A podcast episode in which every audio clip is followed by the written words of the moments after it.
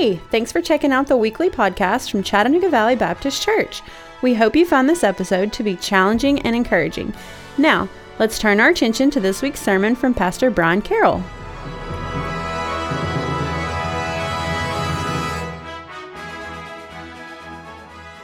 All right. Good morning. I hope everybody's doing well. I know these are uh, these are some some difficult times, and, and I don't know that uh, that any of us have really done anything to prepare us for for this this time. I've seen memes on the internet where you know introverts have said, "I've been preparing my whole life for days like this," but uh, but I think a, a day or two of, of seclusion is good, but uh, but this is this has lingered on longer than I think any of us had ever uh, even the most introverted among us are, uh, are, are wearing out pretty quickly. In my family, we took a little, uh, a little mental health break yesterday. We took our Jeep, rode out to the Cohutta Wilderness area. It's a beautiful place over there if you hadn't been able to go over there. One of the things that struck me as we were driving was that in spite of the beauty, you couldn't help but see signs of less than beautiful days. Yesterday was a gorgeous spring day, of course. Uh, but there were areas where there were freshly fallen trees that were reminding us of the storms that came through a week ago. There were evidence of creeks that had recently left their banks with high water marks on the brush alongside, reminding us of the amount of rain that we received during that time. There was one area that we drove through had a big, large yellow warning sign nailed to a tree telling us about the dangers that lie beyond that sign. That particular area was ravaged in the wildfires in 2016 that affected so much of our area and eastern Tennessee. Then, as we were coming home yesterday through the Ocoee River Gorge, we noticed that there were no people on the river. Uh, no kayakers playing in the rapids, no buses filled with eager rafters, nobody enjoying the rocks there along the Olympic Center on the river. And though the natural beauty of the river yesterday was really in full display, the absence of human beings was a very, very dark omen in that area. Not, not visible like the tornado damage, no muddy line on the brush along the creek banks, no charred marks on the uh, towering oak trees. And though we couldn't see it, the, the coronavirus that has upended our lives in so brief a span of time had affected even the, the river yesterday. And it's just a, a potent reminder of the cost of our rebellion that we've read about in Genesis chapter 3. You know, at first they, they told us that this virus was simply a, a product of a market there in China. So many people and exotic animals, some living, some not, contained in such small space. They say it was a prime location for a disaster to transpire. Now they're telling us that this thing may have been the result of an accident at a laboratory.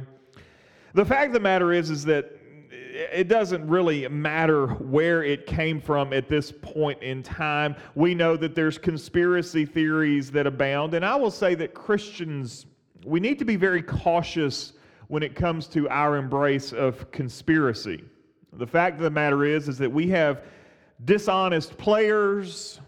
Believe it or not, there's unethical politicians there's biased media, and there's all kinds of different agendas that are at work. And all of this is just a very powerful reminder that we live in a world that is marred by sin. And as Christians, we need to do our very best to sort through all of this noise, to look for the truth, and to trust the Holy Spirit. Over the last 10 weeks, we've been walking through the Old Testament to to capture the big ideas that are contained therein. Now, we remember the Bible is a whole, though we refer to it in, in its two parts, the Old Testament and the New Testament. We need to understand that that's not two different stories or two different books. Hopefully, you've seen as we've worked through this how the storyline of the Old Testament points directly to the story of the New. And so we began by talking about God's very good creation. And as the creator, God is ultimately powerful. He has penultimate authority over creation. On the sixth day of his creative process, God made the, the absolute pinnacle of his creation, human beings, created them in his image and likeness, gave them authority over creation to exercise dominion. They were given freedom. They were blessed to dwell in God's presence. However, in their freedom, they chose to disobey God and his one clear instruction. By their disobedience, they introduced sin into the human race. However, even in God's judgment against sin, He promised that one day there would be vindication. A son of Eve would destroy the serpent who deceived them. That promised son of Eve would be traced generations away from the fall through the family of a man named Abraham. God entered into covenant with Abraham and promised that through him all the nations of the earth would be blessed. And as God fulfilled his promise to Abraham to make him a great nation, his great grandson Judah would become the promised line for a future king. And while God was working on this front to bring about the promised seed of Eve, he was also establishing the means to, to finally and forever deal with the sin that was introduced by Adam and Eve. Beginning in the Exodus, God would require the people to offer animal sacrifices. Those animals would serve as a regular reminder of their substitution, to remind the people of the cost of sin.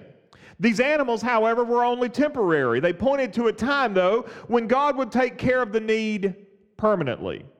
Throughout Judah's line, God would raise up a king by the name of David. And God's promise through, through David is that there would eternally be a son of David on the throne.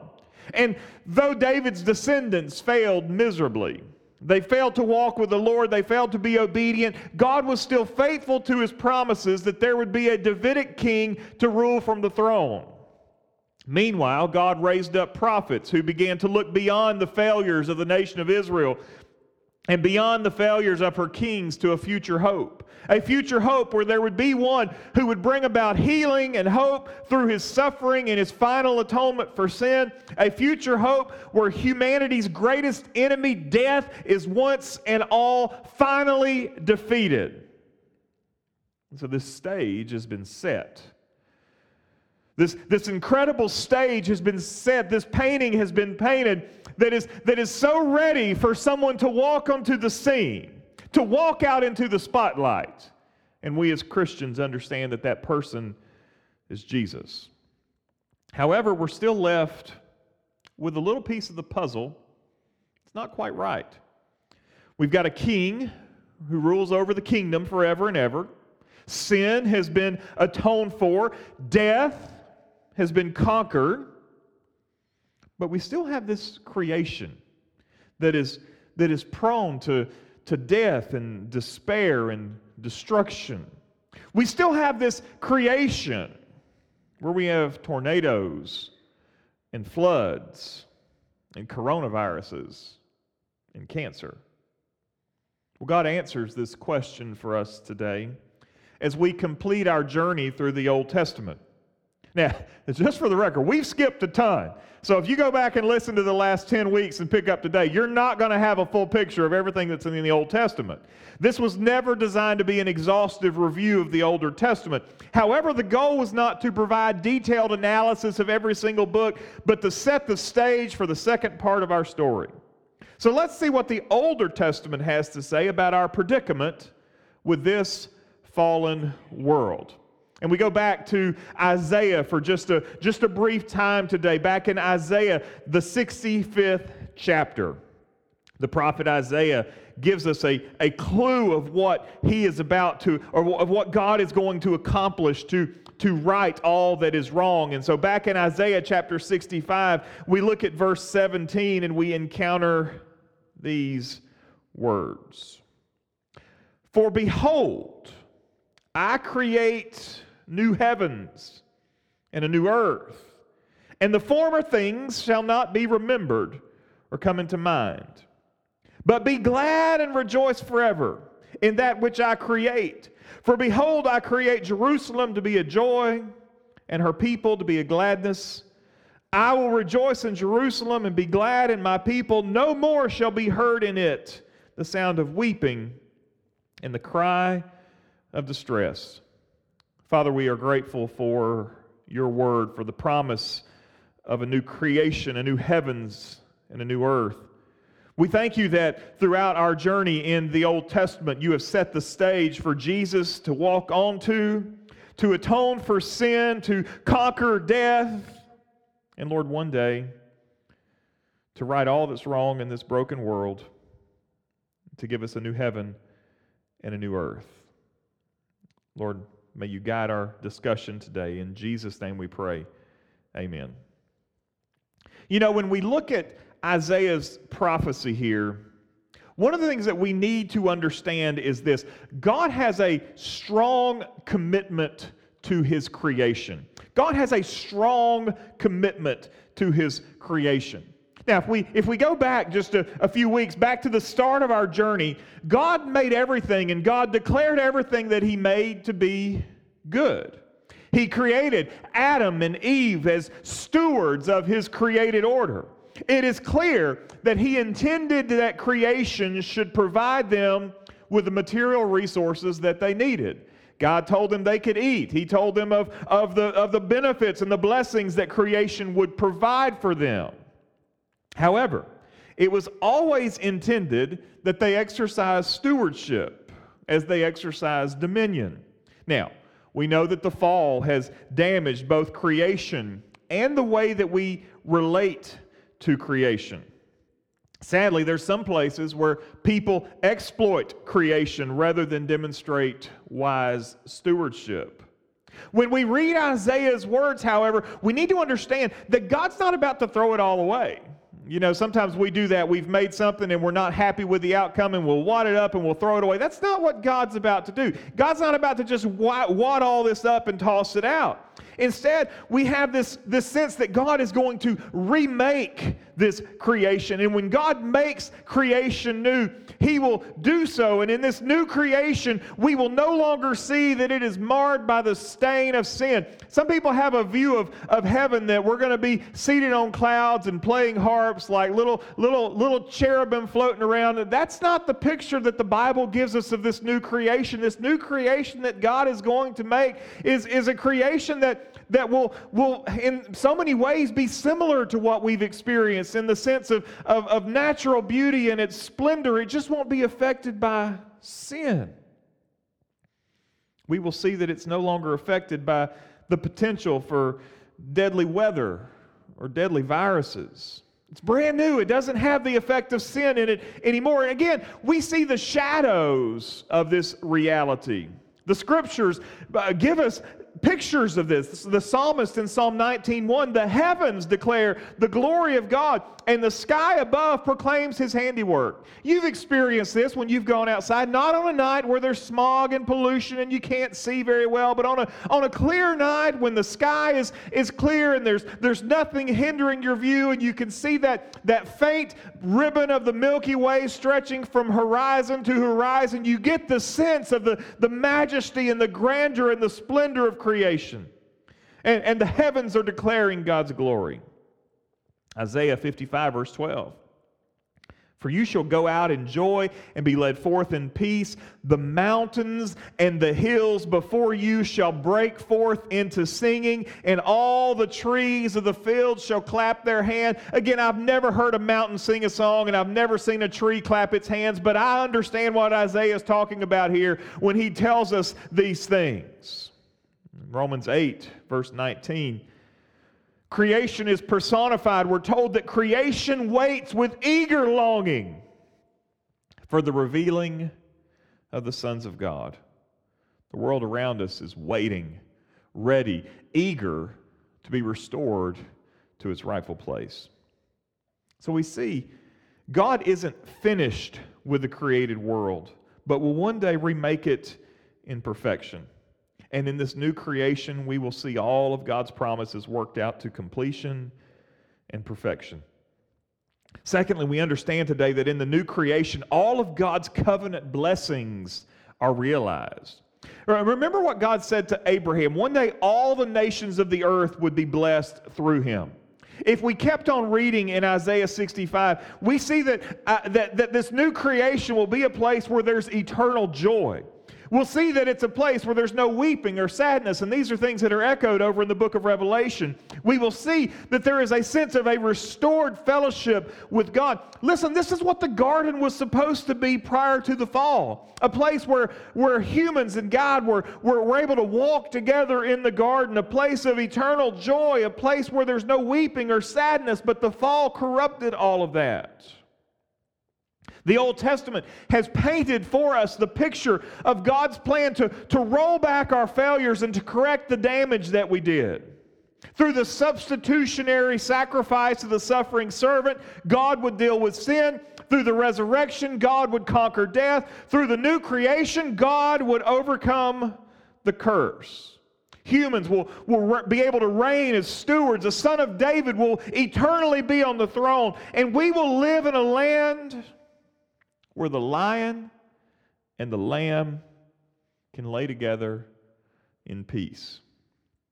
That image has always been one that has symbolized peace, but I don't think that it's coincidental at all that the lion of the tribe of Judah is also recognized as the Lamb of God that takes away the sins of the world.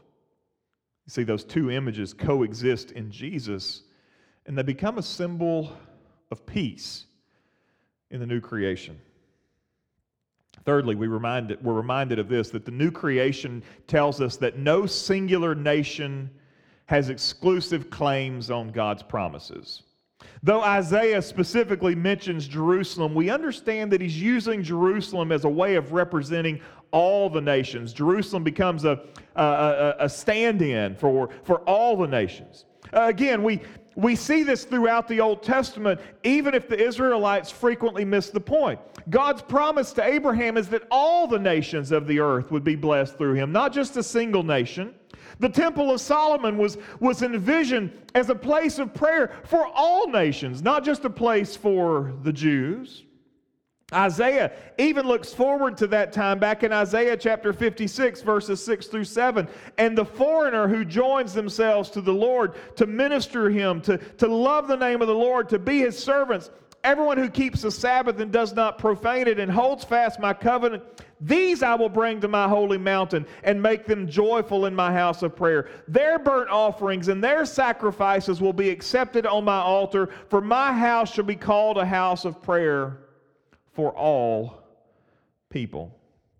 You see, even though God identified a covenant people with whom to bring about his plan, his plan was never for any single nation or ethnic group to lay exclusive claim to his blessings. God had an eye to the nations from the very beginning.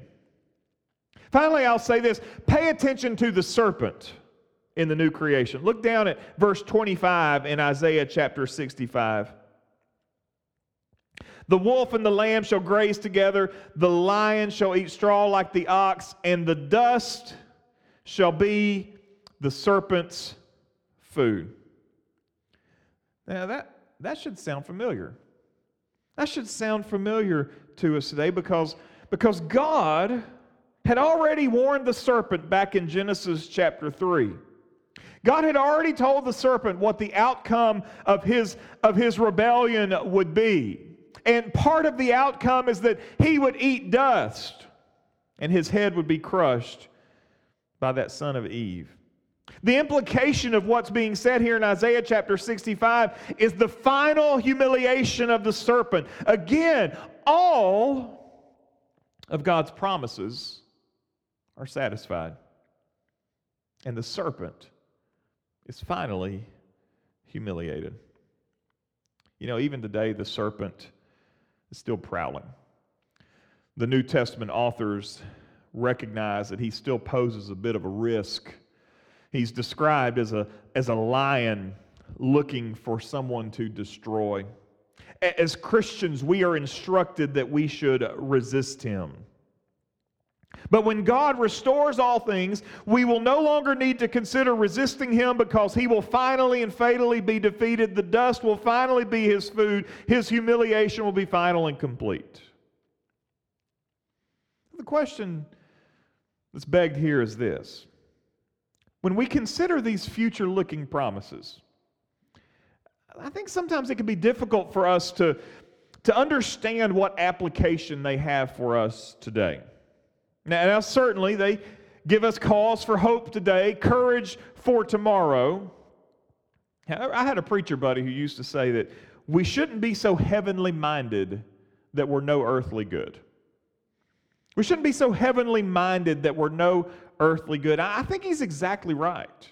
So, what does this promise of a new creation do for us today when we're stuck in this fallen world?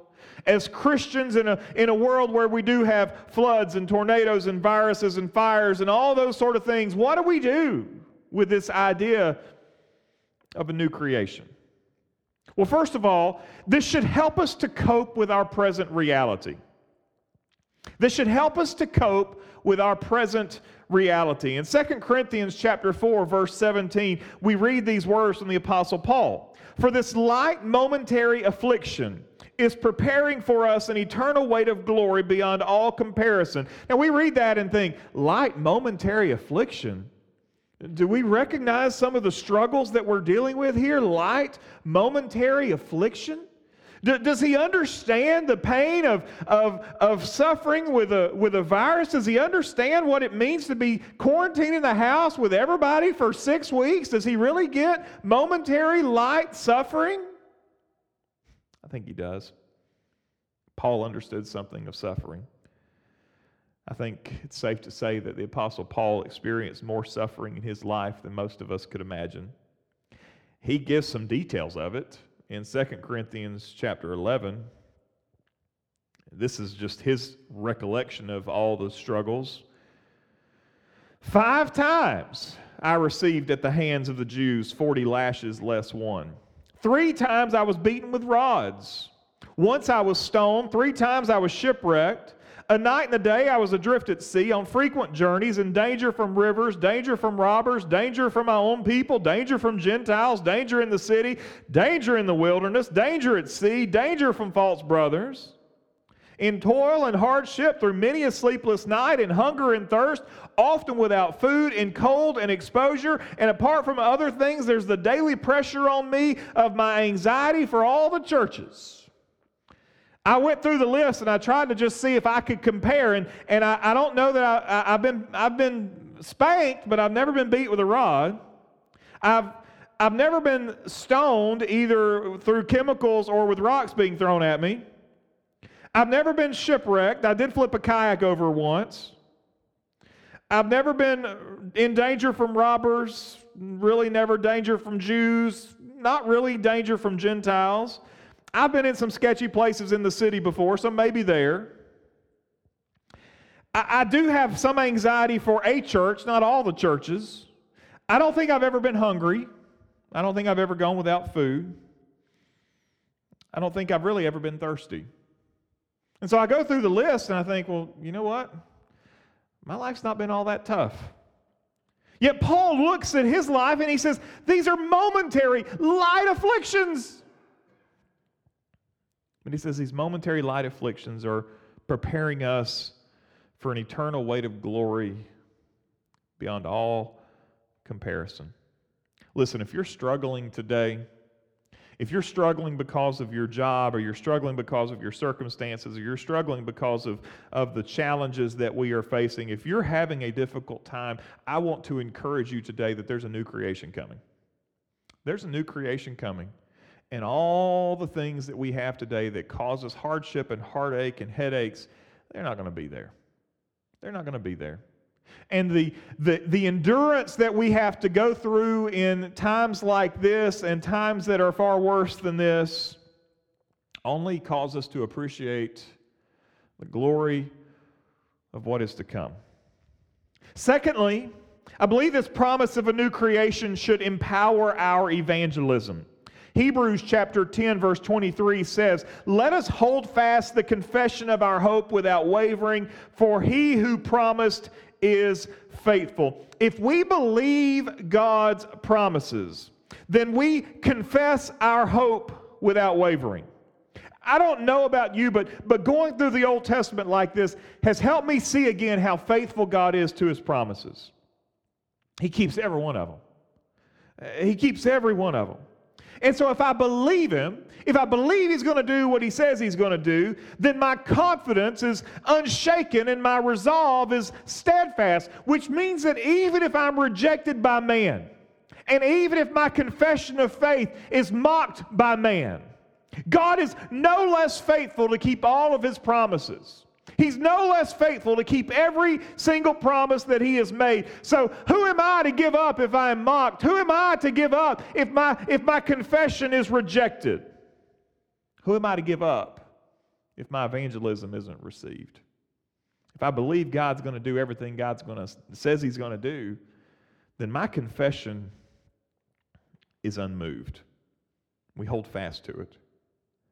Lastly, I believe this idea of a new creation should only serve to enhance our worship.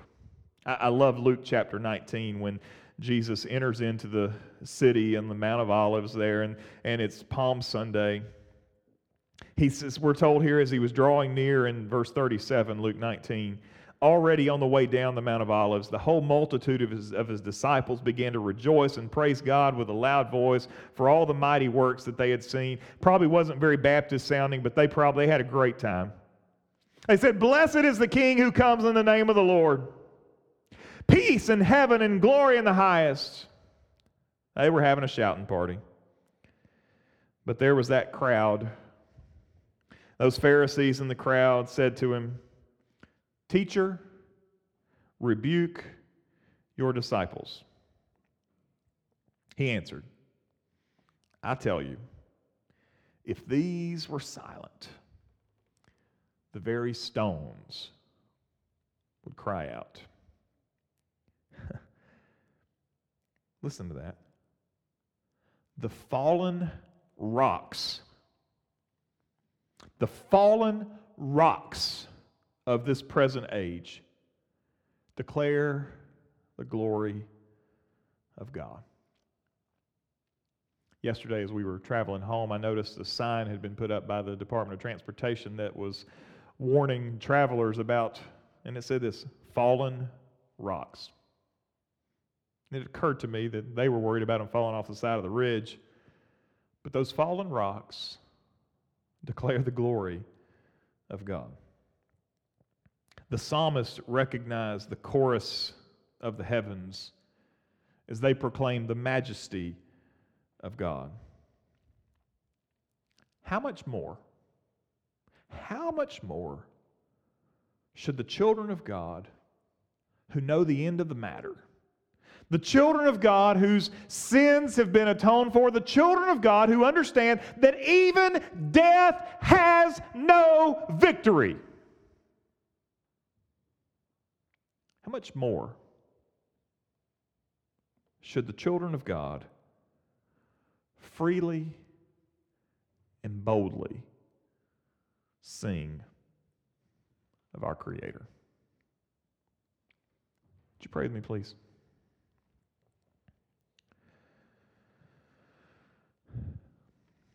The old hymn declares, This is my Father's world to my listening ears, all nature sings and round me rings the music of the spheres. This is my Father's world. Oh, rest in me the thought of rocks and trees, of skies and seas, his hands the wonders wrought. This is my Father's world.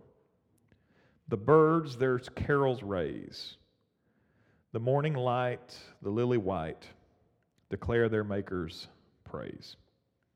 This is my Father's world. He shines in all that's fair. In the rustling grass, I hear him pass. He speaks to me everywhere. This is my Father's world. Oh, let me ne'er forget that though the wrong seems off so strong, God is the ruler yet. This is my Father's world. The battle is not done. Jesus, who died, shall be satisfied, and earth and heaven be one.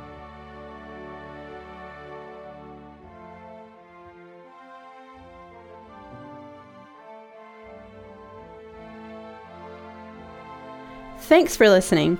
If you would like more information about Chattanooga Valley Baptist, check us out on the web at cvbchurch.org. If you would like to join in person, we worship every Sunday morning at 1045. We're just minutes from downtown Chattanooga. We hope to see you soon.